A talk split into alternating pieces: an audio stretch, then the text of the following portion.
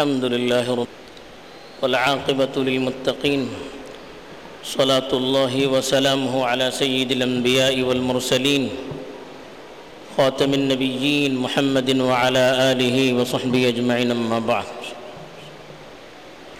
میرے دینی اور ایمانی بھائیوں، بزرگوں اور دوستوں، ایک مسلمان جس کو اپنے دین پر فخر ہے اپنے دین سے اس کی نسبت ہے اور اپنے نبی صلی اللہ علیہ وسلم کی تعلیمات سے اس کو کچھ کسی طرح کی کچھ واقفیت حاصل ہے۔ وہ مسلمان جب اپنے حالات دیکھتا ہے، اپنے ملک کے حالات دیکھتا ہے، عالمی حالات دیکھتا ہے اور اپنے نبی کی بتائی ہوئی باتوں پر غور کرتا ہے۔ جو نبی کریم صلی اللہ علیہ وسلم نے پہلے ہی بتا دی دی کہ آخری دور میں کیا کچھ ہونے والا ہے۔ کس کس طرح کے حالات سے مسلمانوں کو گزرنا پڑ سکتا ہے۔ جو باتیں آپ صلی اللہ علیہ وسلم نے بتائی تھی، ان کو ان حالات پر جب فٹ کر کے دیکھتا ہے تو بجائے مایوس ہونے کے اس کے ایمان میں اضافہ ہو جاتا ہے۔ اپنے خدا پر اس کا بھروسہ بڑھ جاتا ہے۔ اپنے نبی سے اس کا اعتقاد، محبت اور فریفتگی اور بڑھ جاتی ہے۔ نبی کی تعلیمات پر اعتماد اور بڑھ جاتا ہے۔ وہ کیا چیزیں ہیں؟ اس پر ذرا غور کرنے کی ضرورت ہے۔ موجودہ حالات میں ہر مسلمان کی زبان پر یہی شکایت ہے کہ حالات بڑے خطرناک ہیں اور ہیں بھی۔ جگہ جگہ مسلمانوں کو دبانے کی کوشش کی جا رہی ہے۔ اپنوں کی طرف سے بھی مسلمانوں کو مایوس کیا جا رہا ہے۔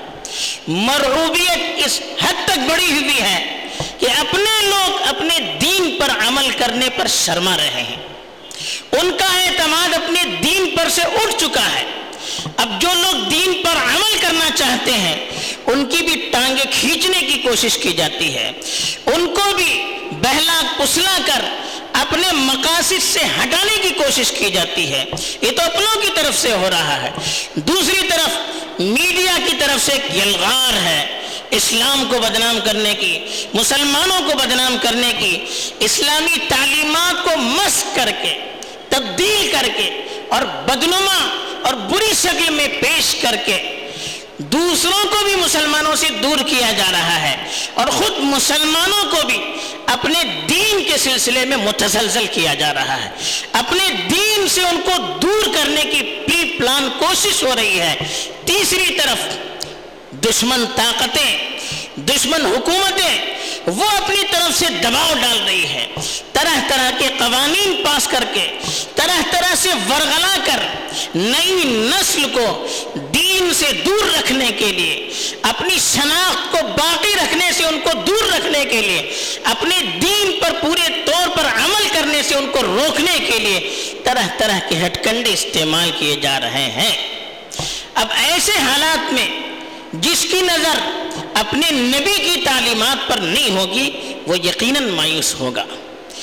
وہ یقیناً اس کے قدم ڈگمگانے لگیں گے۔ وہ یقیناً اپنے دین سے پیچھے ہٹنا شروع کر دے گا۔ وہ یقیناً دشمنوں کے سامنے ہتھیار ڈال دے گا سرنگو ہو جائے گا اور اپنے آپ کو ان کے حوالے کرے گا۔ لیکن ہم مسلمان، ہمارا یہ یقین رہنا چاہیے کہ ہمارے نبی نے ہر زمانے میں کس طرح سے ہمیں چلنا چاہیے، اس اعتبار سے ہماری رہبری کی ہے۔ ہماری شریعت ہر حالات کے اعتبار سے ہماری رہبری کرتی ہے۔ یہ یقین جب تک ہمارے دل میں مضبوط نہیں ہوگا ہمارا ایمان کامل نہیں ہو سکتا۔ لاکھ دعوے کریں، لاکھ عبادتیں کریں، لاکھ ہم اسلام پر لیکچر دیں، تقریریں کریں۔ جب ہمارا یقین ان حالات میں اپنے نبی کی تعلیمات پر پختہ نہ ہو، سو فیصد یقین نہ ہو، تو ہمارے ایمان کی کوئی حیثیت نہیں۔ وہ تو بالکل اس عمارت کی طرح ہے جس کے نیچے کوئی بنیاد پختہ نہ ہو۔ ایک تو پوری عمارت گر جائے گی۔ آج بیشتر مسلمانوں کا ایمان ایسا ہے۔ دل میں یقین نہیں ہے۔ بغیر بنیاد کی عمارت کی طرح ظاہر سے دیکھا جائے، دس منزلہ عمارت، بیس منزلہ عمارت، ایسی عمارت، ویسی عمارت دیکھنے والا دنگ رہ جائے۔ لیکن ایک سیلاب آ جائے، ایک طوفانی ہواؤں کا جھونکا آ جائے، پوری عمارت تھر سے زمین پر گر جائے گی۔ آج لوگ کہتے ہیں کہ مسلمانوں کے اتنے ممالک ہیں، اتنی مسلمانوں کی تعداد اور آبادی بڑھتی جا رہی ہے، اتنے ہمارے ادارے قائم ہوتے جا رہے ہیں، فلاں عہدے پر مسلمان، فلاں اس میں مسلمان۔ لیکن کیا مسلمانیت اس کے اندر باقی ہے؟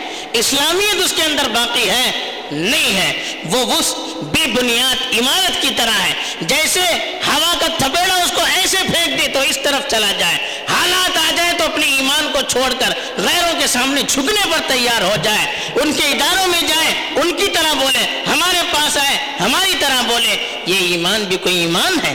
یہ اسلام بھی کوئی اسلام ہے؟ جو ایمان ہمیں دوسروں کے سامنے اپنی بات کرنے پر مجبور نہ کرے، اپنی بات دوسروں کو سامنے رکھنے کی طاقت ہمیں مہیا نہ کرے، وہ ایمان کون سا ایمان ہو سکتا ہے؟ آج کے حالات میں ہمیں ذرا غور کرنے کی ضرورت ہے۔ اللہ کے رسول صلی اللہ علیہ وسلم نے ان سارے حالات کے سلسلے میں پیشن گوئیاں دے دی ہیں۔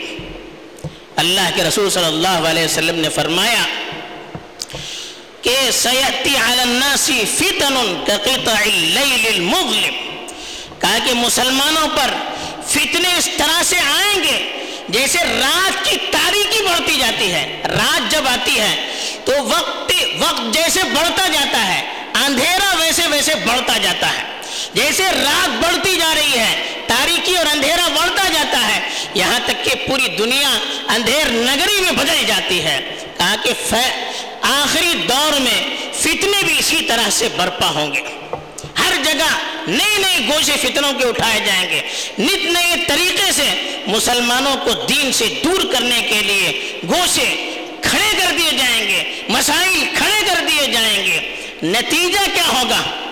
بے بنیاد عمارت کے جو مسلمان ہوں گے، ان کی جو تصویر اللہ کے رسول صلی اللہ علیہ وسلم نے بیان کی ہے، ایسا لگتا ہے کہ اپنی آنکھوں سے اللہ کے رسول صلی اللہ علیہ وسلم دیکھ رہے تھے ان لوگوں کو، جو کس طرح سے اپنے حالات کے رو میں بہے جا رہے ہیں۔ چلو تم ادھر کو ہوا جدھر کی، اس کے مطابق چلنے والے۔ آج اچھے اچھے لوگ کہتے ہیں کہ مولانا کیا بات کرتے ہیں آپ لوگ؟ زمانہ کہاں تک پہنچا ہوا؟ ہمیں تو زمانے کے مطابق چلنا چاہیے۔ افسوس ہے ان لوگوں کی، ان باتوں پر۔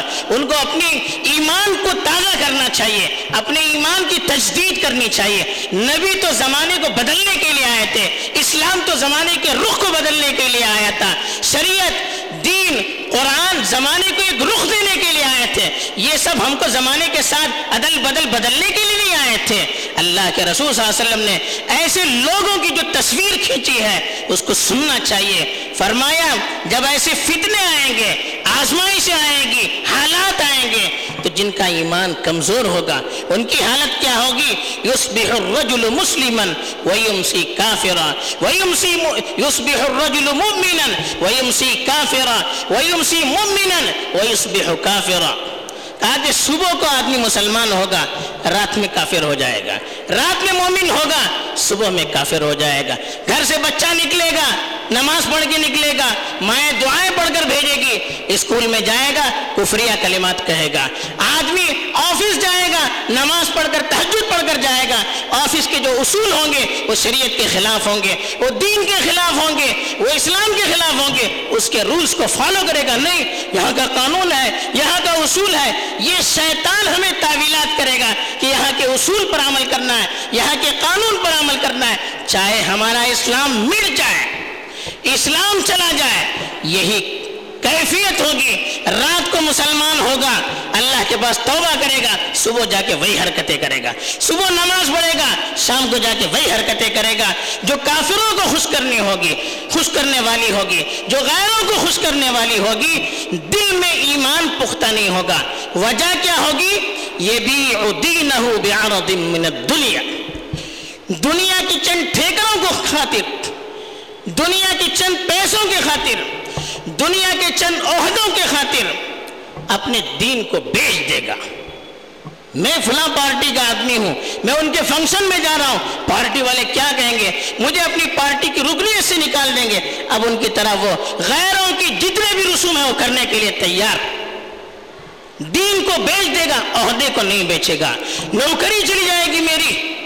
میں کیا کروں؟ تو دین کو بیچ دے گا، لیکن غیروں کا کام کرے گا۔ میرے بچے کی تعلیم چلی جائے گی، وہ محروم ہوگا، ڈگری سے محروم ہوگا۔ ان کو بے حیا کرنے پر تیار، ان کو مشرق بنانے پر تیار، لیکن دین کو ماننے کے لیے تیار نہیں۔ دنیا کے چھوٹے سے مسئلے کے لیے اپنے دین کو بیچ دے گا۔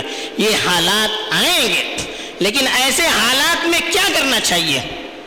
اللہ کے رسول صلی اللہ علیہ وسلم نے فرمایا کہ یأتی علی الناس زمان الصابر فیہم علی دینی کالقابض علی الجمر. اللہ کے رسول نے ہمیں دین پر ثابت قدم رہنے کے لیے بتایا، مثال دے کر سمجھایا، ایک زمانہ ایسا آنے والا ہے کہ آدمی کا اپنے معاشرے میں اپنے دین پر جمع رہنا، دین پر قائم رہنا، دین پر ڈٹا رہنا ایسے ہی ہے۔ جیسے آدمی اپنے ہاتھ میں آگ کی چنگاری کو پکڑے۔ آگ کی چنگاری آگ کا گولا اپنے ہاتھ میں آدمی دو سیکنڈ پکڑ نہیں سکتا۔ کتنی تکلیف ہوگی۔ کہاں آخری دور ایسا آنے والا ہے کہ دین پر عمل کرنے میں آدمی کو بہت ساری تکلیفات کا سامنا کرنا پڑے گا۔ اپنوں کے تانے سننے پڑیں گے، غیروں کی دھمکیاں سننی پڑے گی۔ اسکول سے کالج سے نکالنے کی دھمکی دی جائے گی، نوکری سے نکالنے کی دھمکی دی جائے گی، ملک سے نکالنے کی دھمکی دی جائے گی، سب کچھ ہوئے گا، دین کو بدنام کیا جائے گا، ہنسا جائے گا فکرے کسے جائیں گے، سب کچھ ہوگا۔ لیکن کہا ایسے ماحول میں جو دین پر قائم رہے گا، تو گویا کہ وہ ایک توے پر، گرم آگ پر جیسے قائم ہے۔ دو منٹ قائم نہیں رہ سکتا، لیکن برداشت کرنا پڑے گا۔ اس کے لیے اجر کیا ہے؟ ترمیدی شریف کی اور ابو داؤد کی روایت ہے، کہا کہ ایسے شخص کو للعامل فیہن اجر خمسین من عمل منکم۔ ایسا شخص جو فتنوں کے زمانے میں اپنے دین پر قائم رہے گا، کہا کہ ایسے شخص کے لیے تم میں سے پچاس آدمیوں کے عمل کے برابر ثواب ملے گا۔ ایک آدمی کے عمل کو پچاس عمل کے آدمی کے عمل کے برابر قرار دیا۔ حضرت عبداللہ ابن مبارک رحمۃ اللہ علیہ، جنہوں نے ترمیزی شریف میں یہ روایت بیان کی ہے، انہوں نے کہا کہ اپنی صنعت سے بتایا کہ اللہ کے رسول صلی اللہ علیہ وسلم سے صحابہ نے پوچھا کہ کون سے لوگ ہوں گے وہ پچاس لوگ؟ ہم میں سے پچاس لوگوں کے برابر ان کا عمل ہوگا یا ان کے زمانے کے لوگوں کے عمل کے برابر عمل ہوگا؟ اللہ کے رسول صلی اللہ علیہ وسلم نے فرمایا، خمسین منکم کا۔ یعنی صحابہ میں سے پچاس آدمیوں کے عمل پر جو ثواب ملے گا، آخری دور میں مصیبت کے زمانے میں فطروں کے زمانے میں، آزمائشوں کے زمانے میں، دھمکیوں کے زمانے میں، دین سے دین کے مذاق اڑانے کے زمانے میں اپنے دین پر جمے رہنے والوں کو، اپنے دین پر ثابت قدم رہنے والوں کو، اپنے دین پر عمل کرنے والوں کو ایک ایک عمل پر پچاس پچاس صحابہ کے عمل کا ثواب ملے گا۔ اسی لیے ملے گا کہ اتنی تکلیف، اتنی مصیبت ہوگی۔ صحابہ کے سامنے تو اللہ کے رسول صلی اللہ علیہ وسلم تھے، ان کو تسلی ملتی تھی، ہمارے سامنے کون ہے؟ کوئی نہیں ہے۔ اس لیے عمل پچاس گنا زیادہ بڑھا دیا گیا ہے۔ تو یہ اللہ کے رسول صلی اللہ علیہ وسلم کی طرف سے خوشخبریاں بھی ہیں۔ ہمارے سامنے اگر جنت ہوگی، آخرت ہوگی تو ہم ان دنیا کی تکلیفوں کو ہزار بار سہنے کے لیے تیار ہو جائیں گے۔ اس لیے کہ اللہ تعالیٰ نے خود فرمایا، ولا يزالون يقاتل ولا يزالون يقاتلونكم حتى يرد استطاعوا یہ جو دشمن ہیں، وہ ہمیشہ تم سے لڑائی جھگڑا کرتے رہیں گے۔ یہاں تک کہ وہ تمہیں اپنے دین سے پھیر دیں گے۔ یعنی ان کی ساری کوششوں کا مقصد یہ ہے، ہم اپنا دین چھوڑ دیں، ہم اسلام کو چھوڑ دیں، ہم ایمان سے دور ہو جائیں، ہم بھی ان کی طرح بن جائیں، یہ ان کا مقصد ہے۔ اگر ہم نے دباؤ میں آ کر مرعوب ہو کر یا سامنے والوں کو خوش کرنے کے لیے اپنا ایمان چھوڑ دیا، تو اللہ نے کہا، وَمَن يَرْتَدِتْ مِنْكُمْ اگر تم میں سے کوئی مرتد ہو گیا وَمَن يَرْتَدِتْ مِنْكُمْ عَنْ دِينِهِ فَيَمُتْ وَهُوَ كَافِرٌ۔ دشمنوں کے دباؤ میں آ کر اگر وہ اپنے دین کو چھوڑ دیتا ہے اور کفر کی حالت میں مرتا ہے، تو کہا ایسے لوگوں کے لیے جہنم ہے؟ فَأُولَئِكَ حَبِطَتْ أَعْمَالُهُمْ فِي الدُّنْيَا وَالْآخِرَةِ دنیا میں جو اعمال کیے تھے وہ ضائع ہو جائیں گے، دنیا میں بھی عمل کچھ کام نہیں دے گا۔ آخرت میں نہیں دے گا۔ ایسا شخص ہمیشہ ہمیشہ کی جہنم میں رہے گا جو دباؤ میں آ کر اپنے دین کو چھوڑے گا۔ تو یہ حالات آنے والے ہیں۔ یہاں تک اللہ کے رسول صلی اللہ علیہ وسلم نے حدیث میں بتایا، بدأ الاسلام غریبا وسيعود غریبا، وسيعود كما بدأ غریبا فطوبى للغرباء. مسلم شریف کی روایت ہے، غریب کہتے ہیں مسافر کو، پردیسی کو۔ کہا کہ اسلام کی ابتدا ایسی ہی ہوئی تھی جیسے پردیسی ہوتے۔ ہیں یعنی مسلمان بالکل تھوڑے تھے۔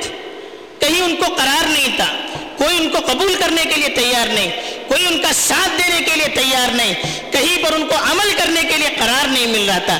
جیسے ایک پردیسی ہوتا ہے، کوئی اس کو جانتا نہیں ہے۔ کوئی اس کی مدد کرنے کے لیے تیار نہیں ہوتا ہے۔ کہیں اس کا کوئی ٹھکانہ نہیں ہوتا ہے۔ ہر وقت پریشان، ہر وقت حملے کا خوف۔ لوگ ان کو ترچھی نگاہوں سے، الٹی نگاہوں سے دیکھتے ہیں، یہ کون آ گیا ہمارے معاشرے میں؟ یہ کون آ گیا ہمارے محلے میں؟ یہ جو ایک مسافر کی، ایک پردیسی کی حالت ہوتی ہے، اسلام کی ابتدا بھی ایسی ہی ہوئی۔ اور اللہ کے رسول صلی اللہ علیہ وسلم نے فرمایا، وَسَيَعُودُ كَمَا بَدَعَ۔ جیسے ابتدا ہوئی تھی، ایک زمانہ وہی آئے گا کہ اسلام اپنی پرانی حالت میں چلا جائے گا یعنی غریب ہو جائے گا۔ اسلام کو ماننے والے تھوڑے ہو جائیں گے۔ اسلام پر عمل کرنے والے بہت تھوڑے ہو جائیں گے۔ کہیں ان کی حکومت نہیں ہوگی، کہیں ان کے دین کو قرار نہیں ملے گا۔ کوئی ان کو ماننے کے لیے تیار نہیں، کوئی ان کی مدد کرنے کے لیے تیار نہیں۔ دیکھیے، ظلم ہو رہا ہے مسلمانوں پر۔ کوئی آواز نہیں اٹھا رہا ہے۔ افسوس، بچیاں پڑھنے والی، عورتوں کے حقوق کے نعرے لگائے جاتے ہیں۔ عورتوں کو تعلیم دینے کے لیے نعرے لگائے جاتے ہیں۔ ان کو اپنی کالجوں کے گیٹ سے دین کے لیے بھگایا جاتا ہے۔ ایک مسلمان کے اندر حمیت نہیں کہ آواز اس کے خلاف اٹھا سکے۔ ایسی بزدلی ہوگی تو پھر زندہ رہ کر فائدہ کیا۔ ایک آواز نہیں اٹھ رہی ہے۔ جو لوگ عورتوں کے حق میں بڑی بڑی باتیں کرتے ہیں، ان کو غیروں کی طرح بنانے کے لیے وکالت کرتے ہیں۔ آج اسلام کی بات آ رہی ہے۔ عورت کو کوئی ساتھ دینے کے لیے تیار نہیں ہے۔ یہی ہمارا دین ہے۔ یہی ہمارا ایمان ہے۔ یہی ہماری غیرت ہے۔ کہاں تک ہماری بے بسی پہنچ چکی ہے کوئی آواز اٹھانے کے لیے تیار نہیں۔ صرف اما کہ اسلام کے لیے ان کو آزمایا جا رہا ہے۔ اور ہمارے اندر وہ حمیت باقی نہیں رہی۔ یہ مرعوبیت ہے یہ۔ یہ خوف ہے، یہ ڈر ہے جو انسان کو برباد کر دیتا ہے۔ ارے جہاں حکومت میں ہمیں اپنے حقوق کے لیے آواز اٹھانے کا حق ہے، ہمارا قانون ہماری اجازت دے، ہمیں اس کی اجازت دیتا ہے۔ تو ہم کون ہمارا دین ہمیں اس پر ابھارتا ہے ہمارا قانون ہمیں اس کی اجازت دیتا ہے، ہمارا ملک اس کا نمونہ پیش کر سکتا ہے۔ تو کیا ہم اتنا بھی نہیں کر سکتے جتنا ہمیں اپنے قانون کے اندر اجازت ہے؟ پھر اللہ کی مدد کب آئے گی؟ جب ہم اپنے بس میں جو ہے، اتنی کوشش نہیں کریں گے، تو پھر اللہ کی مدد کہاں سے آئے گی؟ افسوس تو یہ ہوتا ہے، جو بیچارے کچھ احتجاج کرنے کے لیے یا اپنا احتجاج درج کرانے کے لیے کھڑے بھی ہوتے ہیں، ان کو بھی دبایا جاتا ہے۔ تم کرتے ہو؟ حکومت خلاف ہو جائے گی، یہ خلاف ہو جائے گی۔ اللہ سے زیادہ ڈر ہمیں حکومتوں کا ہو گیا۔ تو ہم کیا کر سکیں گے دین کے لیے؟ تو یہ حالات مسافر سے بدتر ہماری حالت ہو گئی ہے۔ تو یہی اللہ کے رسول نے کہا کہ ایک وقت ایسا آئے گا جیسے ابتدا میں مسلمان پریشان تھے، تھوڑے تھے، پردیسی کی طرح تھے۔ کوئی ان کا سپورٹر نہیں، کوئی ان کا مددگار نہیں، کوئی ان کو پوچھنے والا نہیں، کہیں ان کو قرار نہیں۔ آج یہ حالت ہو گئی ہے۔ لیکن اللہ کے رسول نے کہا، دیکھیے فتو والی غربا ایسے جو بے بس لوگ ہیں، جن کا کوئی مدد نہیں، مددگار نہیں، پھر بھی وہ اپنے دین پر جمے ہوئے ہیں۔ کہا، ایسے لوگوں کے لیے خوشخبریاں ہیں۔ ایسے لوگوں کے لیے خوشخبریاں ہیں جو سارے ناموافق حالات کے باوجود دین پر عمل کر رہے ہیں۔ رشوت عام ہے۔ بھی آدمی رشوت سے بچتا ہے۔ سود عام ہے، پھر بھی آدمی سود سے بچتا ہے۔ پردے پر پابندی کی بات ہوتی ہے۔ پردے کے ساتھ جاتی ہے، داڑھی پر پابندی جبے پر پابندی، اسلامی شناخت پر پابندی ہے، پھر بھی ہم اس پر عمل کرنے کے لیے تیار ہیں۔ اذانوں پر پابندی کی باتیں، مسجدوں میں پابندی کی باتیں، ایسے موقع پر اور زیادہ اذان پر ہماری طاقت صرف ہو، مسجدوں کو آباد کرنے کے لیے ہماری طاقت صرف ہوگی۔ تو ایسے لوگوں کے لیے اللہ کے نبی صلی اللہ علیہ وسلم نے خوشخبریاں دی ہے۔ اور یاد رکھیے، جب ہم اپنے طاقت کے بھر کوشش کریں گے، پھر اللہ کی مدد ہمارے ساتھ آئے گی۔ ایسے ہاتھ پیر چھوڑ کر کیا کریں گے، کیا کریں گے؟ روتے شکایت کرتے رہیں گے تو اللہ کی مدد نہیں آئے گی۔ تو ایسے موقع پر ہمیں مایوس ہونے کی ضرورت نہیں ہے۔ ایک تو اللہ سے اچھا گمان رکھنا چاہیے۔ یہ جو اللہ کے نبی کی حدیثیں ہیں اس پر ہمارا یقین ہونا چاہیے۔ اور یاد رکھیے، اسلام کو کوئی مٹا نہیں سکے گا۔ ہم مٹ سکتے ہیں۔ اسلام کو چھوڑنے کی وجہ سے اسلام کو مٹا نہیں سکتا۔ اسلام پر عمل کرنے والے بھی ہمیشہ رہیں گے۔ اللہ کے رسول صلی اللہ علیہ وسلم نے فرمایا، لا تزال طائفة من امتی ظاہرین علی الحق، لا يضرهم من خذلهم ولا من خاففهم حتى يأتي امر اللہ۔ او کما قال علیہ الصلاة والسلام، فرمایا، ہمیشہ ایک ایسی جماعت رہے گی جو ہمیشہ حق پر ڈٹی رہے گی، حق پر غالب رہے گی۔ لوگ ساتھ چھوڑیں گے، لوگ ان کی مخالفت کریں گے۔ اس سے ان کا کوئی نقصان نہیں ہوگا۔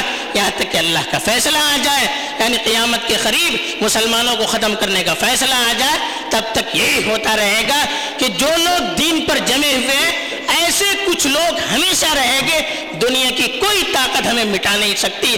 اگر ہم چاہتے ہیں اللہ کی مدد ہمارے ساتھ رہے اور یہ فضیلت ہمیں حاصل ہو جائے، تو ہمیں ہمیشہ دین پر اپنے آپ کو باقی رکھنا ہے، دعائیں اللہ سے کرتے رہنا ہے۔ اور صبر کا مطلب جمے رہنا، ڈٹے رہنا، دین کی دعوت کو دیتے رہنا، منکرات پر ٹوکتے رہنا، غیر شرعی چیز پر ٹوکتے رہنا، اپنے دین پر ہر طرح سے جمع کر عمل کرتے رہنا، سب کے سامنے اس کا اظہار کرتے رہنا، یہ اصل صبر ہے۔ صبر کا مطلب یہ نہیں کہ ہم مار کھاتے جائیں، برداشت کرتے جائیں، یہ صبر کا غلط مفہوم ہے۔ صبر کا صحیح مفہوم ڈٹے رہنا، جمے رہنا۔ ہر چیز میں ہم اپنے آپ کو دین پر باقی رکھنے کی کوشش کرنا، یہ اصل چیز ہے۔ تو ہمیں اللہ کے دین کی تابے داری بھی کرتے رہنی چاہیے جمے بھی رہنا چاہیے۔ دین کا پیغام عام کرنے کے لیے ہم جو کوشش کرتے ہیں، منکرات سے روکنے کے لیے جو کوشش کرتے ہیں، وہ کوشش ہمیں کرتے رہنا چاہیے اور سب سے بڑھ کر خدا کی نافرمانی سے ہمیں بچتے رہنا چاہیے۔ اللہ نے فرمایا، وَإِن تَصْبِرُوا وَتَتَّقُوا لَا يَضُرُّكُمْ كَيْدُهُمْ شَيْئًا۔ اگر تم جمے رہو گے، ڈٹے رہو گے اور اللہ کی نافرمانی سے بچتے رہو گے گناہوں سے بچتے رہو گے شریعت کے خلاف چلنے سے بچتے رہو گے تو ان لوگوں کی سازشوں سے تمہیں کوئی نقصان نہیں ہو سکتا۔ یہ اللہ کا ہمارے ساتھ وعدہ ہے۔ اس وعدے پر یقین کیجیے، اللہ سے دعا کرتے رہیے۔